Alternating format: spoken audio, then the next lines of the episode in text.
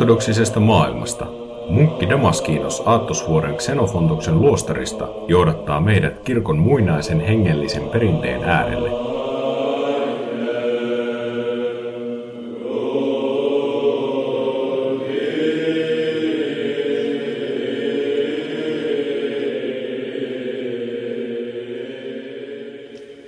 Kristus nousi kuolleista. Tervetuloa pitkästä aikaa podcastin pariin. Pahoittelen pitkää taukoa edellisestä lähetyksestä. Tähän syynä on koronavirusepidemia ja sen aiheuttamat vaivat. Toivon itsekin koronataudista ja sen takia pahoittelen, jos lähetyksessä tulee hieman yskäisyjä. Nyt kuitenkin palaamme jälleen podcastin pariin ja tämä epidemia-aika onkin hyvä mahdollisuus keskittyä taas hengelliseen elämään. Tällä kertaa kaikki kolme kysymyksemme käsittelevät raamattua. Kuulijamme kysyy, mikä on ortodoksisen kirkon suhde raamatun ilmestyskirjaan? Kyseistä kirjaa ei käytetä Jumalan palveluksessa ollenkaan. Miksi näin? Miksi kirjasta oli kiistaa? Kuuluuko se raamatun kaanoniin? Eikö kirjan arvo ole kumminkin noussut kirkossamme? Pyhittäjä Porfyrios taisi Patmuksen saarella nähdä Johanneksen saaman näyn. Aiemmissakin jaksoissa olemme puhuneet raamatusta ortodoksisessa kirkossa. Helposti nykyisenä kirjapainon aikakaudella, tai oikeastaan jo kirjapainon jälkeiselläkin aikakaudella, varsinkin Suomessa, jossa protestanttisuus on vahvasti sävyttänyt suhtautumastamme raamattuun, ajattelemme raamatun olevan tietty, tarkkaan määritelty ja yksin kansiin koottu kirjakokoelma, joka pysyy aina samanlaisena. Tämä ei kuitenkaan historiallisesti vastaa ortodoksisen kirkon ymmärrystä raamatusta. Suomenkielisen sanankin taustalla on oikeastaan kreikkalainen monikkomuotoinen sana grammata, kirjoitukset. Kyse on siis pyhistä kirjoituksista, ei yhdestä pyhästä kirjasta, jotka ovat vaikuttaneet eri tavoin kirkon elämään. Historian varrella on määritelty, mitkä kirjat kuuluvat niin sanottuun raamatun kaanoniin, vaikkapa Pyhän Atanasios suuren pääsiäiskirjassa vuodelta 367, mutta tämä ei ole ortodoksen kirkon elämässä yhtä tarkkaan määritelty asia kuin vaikkapa roomalaiskatolisessa kirkossa, jossa Trenton kirkolliskokous 1500-luvulla teki tiukan määrittelyn raamatun virallisesta kirjakokoelmasta. Koska raamatun tutkimus erityisesti lännessä on protestanttien erityisalaa, on joillekin ortodoksisessakin kirkossa syntynyt ajatus tiukasta jaottelusta raamatun kaanonin eli virallisen kirjakokoelman ja niin sanottujen apokryfikirjojen välillä. Jälkimmäisiä apokryfikirjoja siis pidetään lähtökohtaisesti epäilyttävinä, ellei jopa harhaoppisina. On totta, että kirkko on tuominut yksiselitteisesti joitain apokryfitekstejä, mutta jotkut niistä ovat käytännössä statukseltaan kanonisia. Näin on esimerkiksi Jaakobin protoevankeliumin tapauksessa. Tämä teksti on vaikuttanut vahvasti ortodoksisen kirkon ymmärrykseen Jumalan synnyttäjästä, ja ajallisesti se ei ole juurikaan nuorempi kuin Uuden testamentin neljä evankeliumia, kenties osittain jopa samaan aikaan kirjoitettu.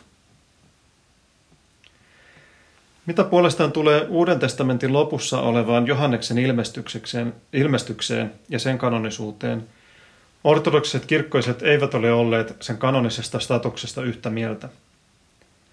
Edellä mainitsemassani Athanasioksen pääsiäiskirjassa ilmestyskirja on kanonisten kirjojen joukossa, mutta esimerkiksi Gregorios teologi, Johannes Krysostomos ja Kyrilos Jerusalemilainen 300-400-luvuilla eivät pidä kirjaa mukana kanonisten Uuden testamentin kirjojen luettelossa.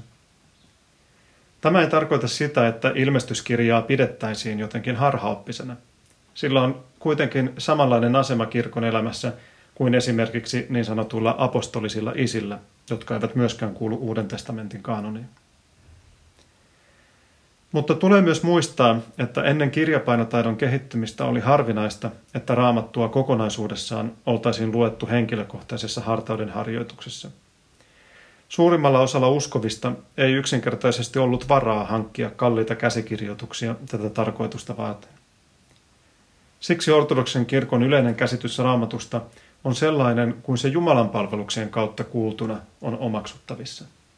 Siksi meidän tulee katsoa, miten ilmestyskirjaa käytetään Jumalan palveluksessa. Uuden testamentin kirjoitukset luetaan suurin piirtein läpi niin sanotun lektionaarin eli raamatun lukukappaleet määräävän ohjeistuksen mukaan kerran vuodessa, nykyisin pääasiassa liturgiapalvelusten yhteydessä. Nämä lukukappaleet löydät esimerkiksi kirkkokalenterista, jossa ne on merkitty jokaisen päivän yhteyteen. Yksi Uuden testamentin kirjoista kuitenkin loistaa poissaolollaan, nimittäin Johanneksen ilmestys. Sitä ei lueta ortodoksissa Jumalan palveluksessa lainkaan.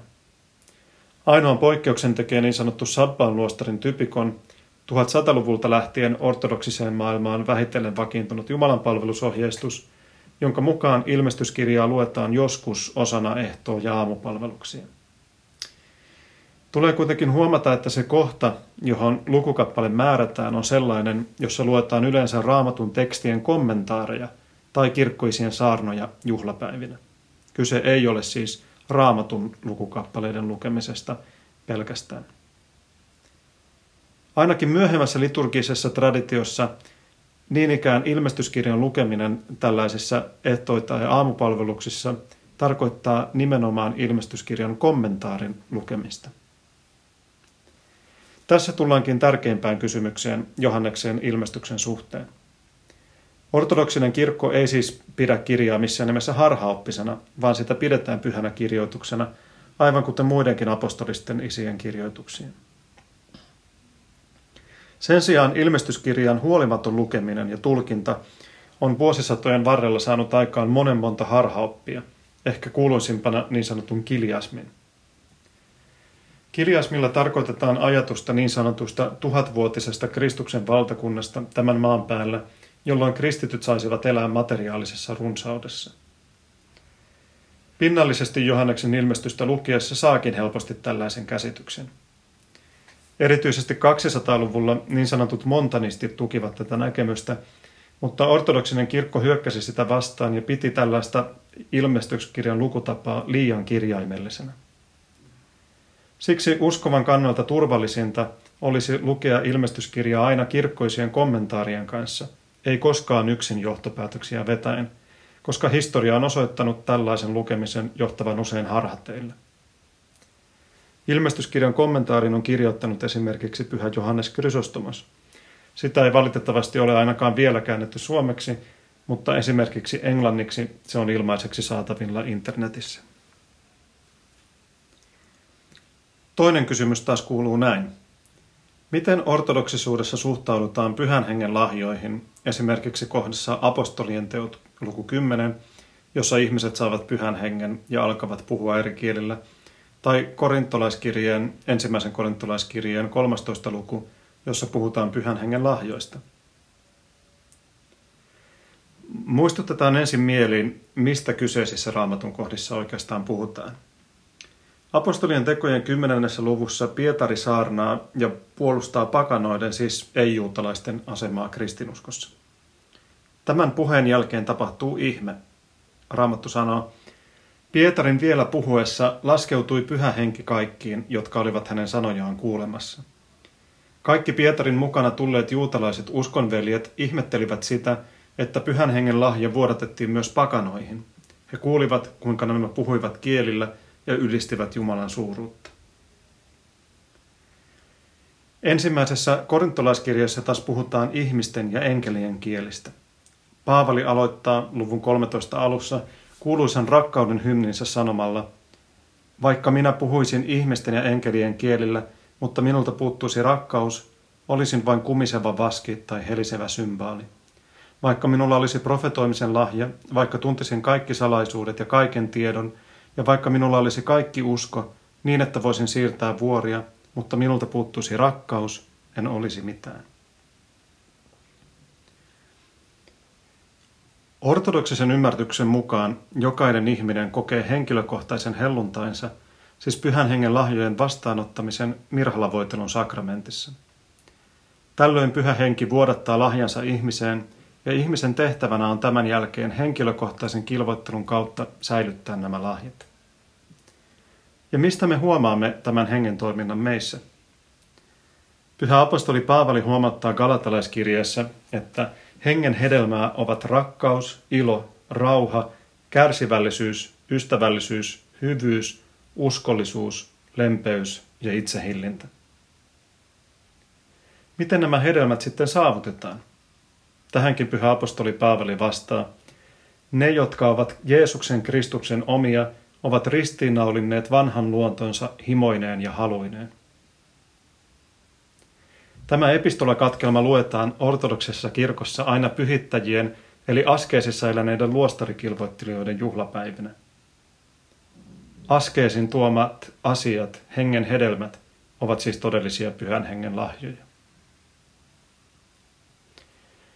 Kuulijan esiin nostamissa raamatun kohdissa on kyse yhdestä pyhän hengen lahjasta, jota erityisesti jotkut vapaiden suuntien kristityt, kenties kuuluisimmin helluntailaiset, korostavat.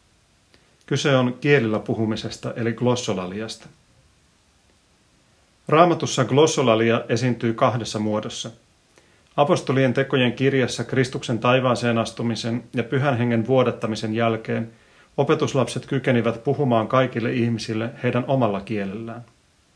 Tätä on myös pyhän apostoli Paavalin korintolaiskirjassa mainitsema ihmisten kielillä puhuminen. Tällainen pyhän hengen lahja ilmenee joskus myös nykypäivänä. On kerrottu esimerkiksi ortodoksisista lähetystyöntekijöistä, jotka ovat puhuneet lähetyskenttänsä kieltä sitä lainkaan opiskelematta. Olen kuullut myös ihmekertomuksen henkilökohtaisesti eräältä kreikkaa osaamattomalta ihmiseltä, joka ymmärsi sanasta sanaan pyhän Porfirioksen hänelle osoittamansa sanat, vaikka pyhä Porfirios tiettävästi osasi vain kreikkaa. Tällaisissa tilanteissa on selkeästi kyse pyhän hengen toiminnasta ja lahjasta. Se ei kuitenkaan ole aina pysyvää, vaan voi liittyä tiettyihin tilanteisiin. Apostoli Pietarin puheen jälkeen sekä ensimmäisessä korintolaiskirjeessä kuvaillaan sen sijaan toisenlaista kielillä puhumista, joka on saanut suuren osan joidenkin vapaiden suuntien Jumalan palveluksissa, kuten edellä mainitsin. Tämä on niin sanottua enkelien kielillä puhumista, kuten apostoli Paavali sanoo, eli jonkun tuntemattoman kielen puhumista niin, että joku kenties tulkkaa sitä seurakunnalle. Ortodoksinen kirkko ei suinkaan ajattele, etteikö tätä olisi alkukirkossa tapahtunut, vaikka nykyään emme sitä Jumalan palveluksissamme harrasta. Sen sijaan ortodoksinen kirkko suhtautuu hyvin kriittisesti vapaissa suunnissa tapahtuvaan kielillä puhumiseen. Ensinnäkin on olemassa runsaasti kuvauksia, joiden mukaan vapaissa suunnissa tapahtuva kielillä puhuminen ei ole hengellinen kokemus, vaan ihmisen itse aiheuttamaa. Tästä ovat todistaneet monet entiset vapaiden suuntien jäsenet itse, mutta myös kielitieteilijät, jotka ovat tutkineet kielillä puhumisen äänenrakenteita ja havainneet, että esimerkiksi lapset usein imitoivat äänteellisesti omia vanhempiaan kielellä puhumisessa. Monet ovat puhuneet erityisesti lasten kokemasta paineesta, joka tulee siitä, että kielellä puhuminen ei itsestään tule, ja tämä pakottaa heidät sitten imitoimaan muita, jotta eivät kokisi olevansa uskoltaan heikkoja ja tällä tavalla yhteisön ulkopuolella.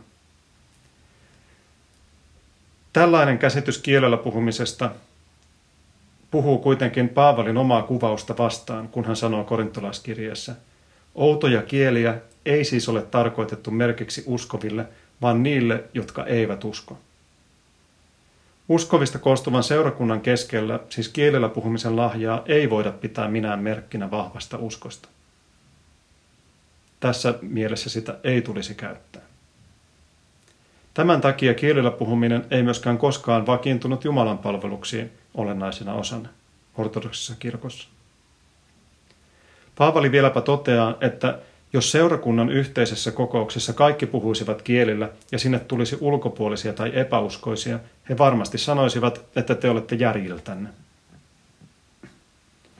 Apostoli Paavali sen sijaan korostaa yhteisessä Jumalan palveluksessa tapahtuvan kielellä puhumisen tärkeimmän tehtävän olevan olla muiden opetukseksi.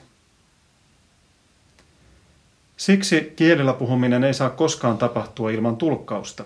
Muuten se ei välitä minkäänlaista viestiä. Kielellä puhumisen on tapahduttava myös hyvässä järjestyksessä Paavalin mukaan.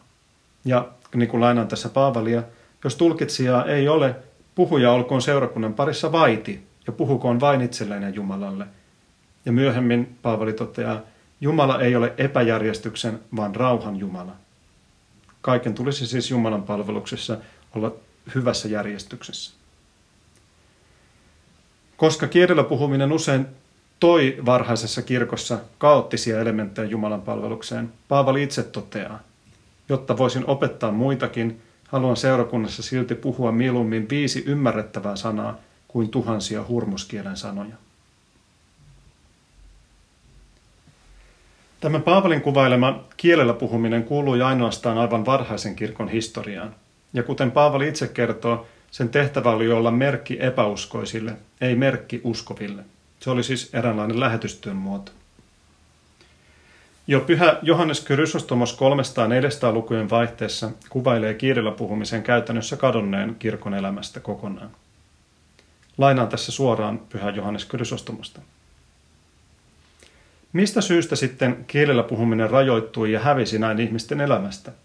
Tämä ei tapahtunut siksi, että Jumala olisi hylännyt meidät, vaan koska hän kunnioitti meitä ylenpalttisesti. Miten? Kerron sen teille. Ihmiset olivat tuolloin järjettömämpiä, koska he olivat vasta juuri vapautuneet epäjumalien palvonnasta ja heidän mielensä oli vielä raskas ja turta. Heitä houkuttelivat paljon ruumiilliset asiat ja sen takia he omistautuivat niille. He eivät tunteneet vielä lainkaan, mitä tarkalleen ottaen on hengellinen ja näkymätön armo, joka on havaittavissa uskon kautta. Tämän takia tuolloin näkyy paljon yliluonnollisia merkkejä. Jotkut hengellisistä armolahjoista nimittäin ovat näkymättömiä ja ne ymmärretään vain uskon kautta, jotkut taas näyttäytyvät myös aistittavan merkin välityksellä, jotta epäuskoiset voisivat ymmärtää jotain. Mainitaan tästä esimerkki. Syntien anteeksianto on hengellinen ja näkymätön asia, koska emme näe ruumiin silmin, kuinka puhdistumme synneistä. Miksi näin on? Siksi, että se, joka puhdistuu, on sielu, eikä sielua voida nähdä ruumiin silmin. Siksi puhdistuminen synneistä on hengellinen lahja, jota ei voida havaita ruumiin silmin, kun taas vieraiden kielten puhuminen, joka sekin kuuluu pyhän hengen hengelliseen ja näkymättömään toimintaan, näyttäytyy myös aistettavana merkkinä, joka on helpompi myös epäuskoisten käsittää. Minulla ei siis nyt ole tarvetta yliluonnollisille merkeille. Miksi ei? Siksi, että olen oppinut uskomaan valtiaaseen Kristukseen ilman yliluonnollisia merkkejäkin. Tietysti se, joka on epäuskoinen, tarvitsee vakuuttelua, mutta minä, joka uskon, en tarvitse vakuuttelua tai yliluonnollisia merkkejä. Tiedän ilman kielillä puhumistakin, että olen puhdistunut synneistä. Epäuskoiset sen sijaan eivät uskoneet, ellei heille näytetty yliluonnollista merkkiä. Seuratkaamme siis Pyhän Johannes Krysostomoksen opetusta ja pyrkikäämme kohti sisäistä näkemistä ja sisäistä puhetta Jumalalle, sellaista, joka ylittää inhimillisen kielenkin. Tämä on todellista kielellä puhumista, siis hiljaisuuden kielellä puhumista. Silloin, kun epäuskoisen kansan keskuudessa tarvitaan jotain yliluonnollista merkkiä, Jumala sen kyllä lähettää, mutta meidän ei tule sitä tavoitella, koska Kristuksen sanoin autuaita ovat ne, jotka uskovat, vaikka eivät näe.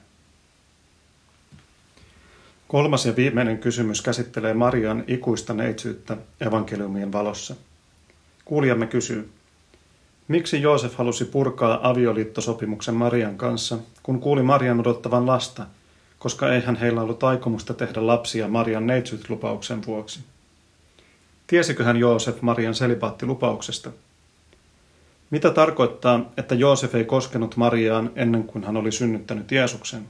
Asiayhteydestä tulee mieleen, että heidän olisi ollut tarkoitus mennä naimisiin ja viettää avioelämää sukupuoliyhteydessäkin.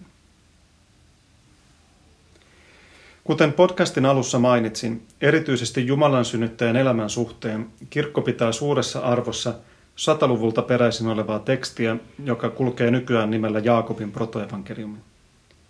Se antaa paljon Uuden testamentin neljää evankeliumia yksityiskohtaisemman selostuksen Marian elämästä ennen Jeesuksen syntymää.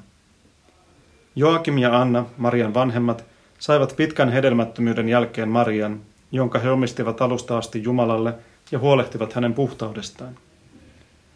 Jumalan synnyttäjä vietiin kolmivuotiaan asumaan Jerusalemin temppeliin, jossa hän eli hengellisessä kilvoituksessa aina siihen asti, kunnes hänet annettiin Joosefille. Joosef oli leskimies, jolla oli lapsia aiemmasta avioliitostaan. Joosefin tehtävänä oli varjella Marian neitsyyttä. Kaikki nämä ovat tapahtumia, jotka tapahtuivat ennen kanonisten evankeliumien kertomuksen alkua. Kun sitten Luukkaan evankeliumissa arkkienkeli Gabriel käy Marian luona ilmoittavassa hänen raskaudestaan, Maria kysyy ihmeessään, miten se on mahdollista, minä olen koskematon. Kreikankielinen teksti sanoo kirjaimellisesti, että Maria ei tuntenut miestä. Tämän fraasin kirkkoiset tulkitsivat Marian antamien neitsyyslupauksien merkiksi. On myös huomattava, että Gabriel kertoo pyhän hengen tulevan Marian ylle. Tällainen ilmaisu kaikuu askeettista elämäntapaa. Jo Kristuksen elinajan juutalaisessa perinteessä asketteja kutsuttiin hengen kantajiksi. Maria siis pystyi tulemaan raskaaksi Jumalan pojalle ainoastaan siksi, että hän oli itse viettänyt askeettista elämää Jerusalemin temppelissä ja sitoutunut neitsyyteen. Mistä Joosefin hämmennys sitten johtui? Miksi hän halusi luopua Mariasta? Joosefhan ei ollut paikalla silloin, kun Gabriel toi ilosanoman viestin. Jaakobin protoevankeliumi kuvaa Joosefin ajatuksia, kun hän huomaa Marian olevan raskaana. Joosefin neuvottomuus johtuu siitä, että hän luuli epäonnistuneensa Marian neitsyyden varjelemisessa. Joosef oli siis hyvinkin tietoinen Marian selibaattilupauksista.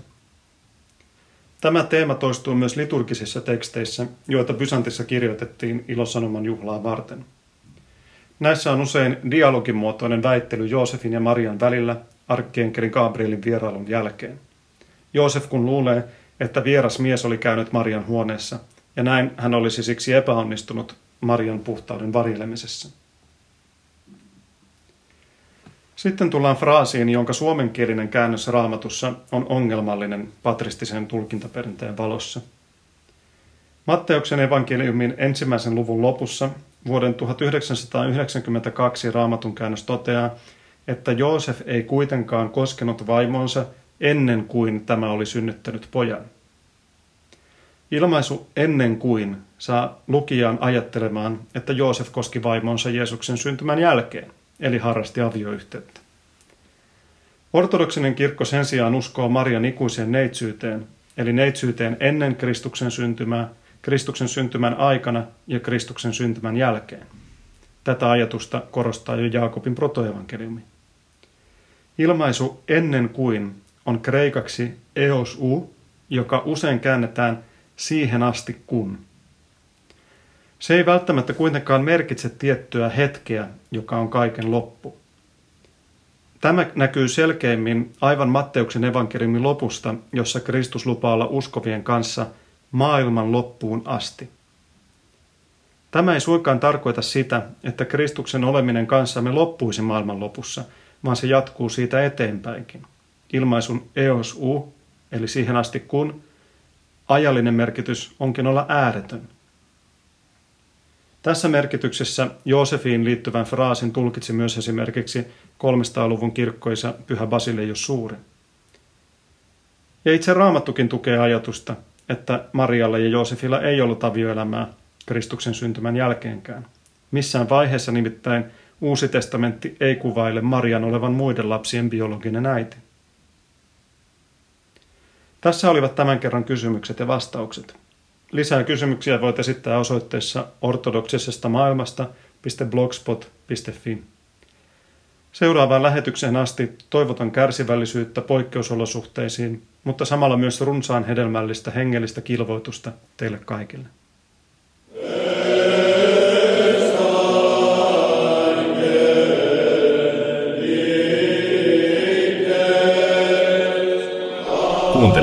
Munkki Damaskinoksen lähetystä ortodoksisesta maailmasta.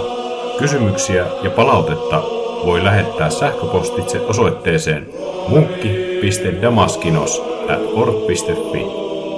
Lisää kuunneltavaa ja luettavaa löydät osoitteesta ortodoksisesta maailmasta.blogspot.fi.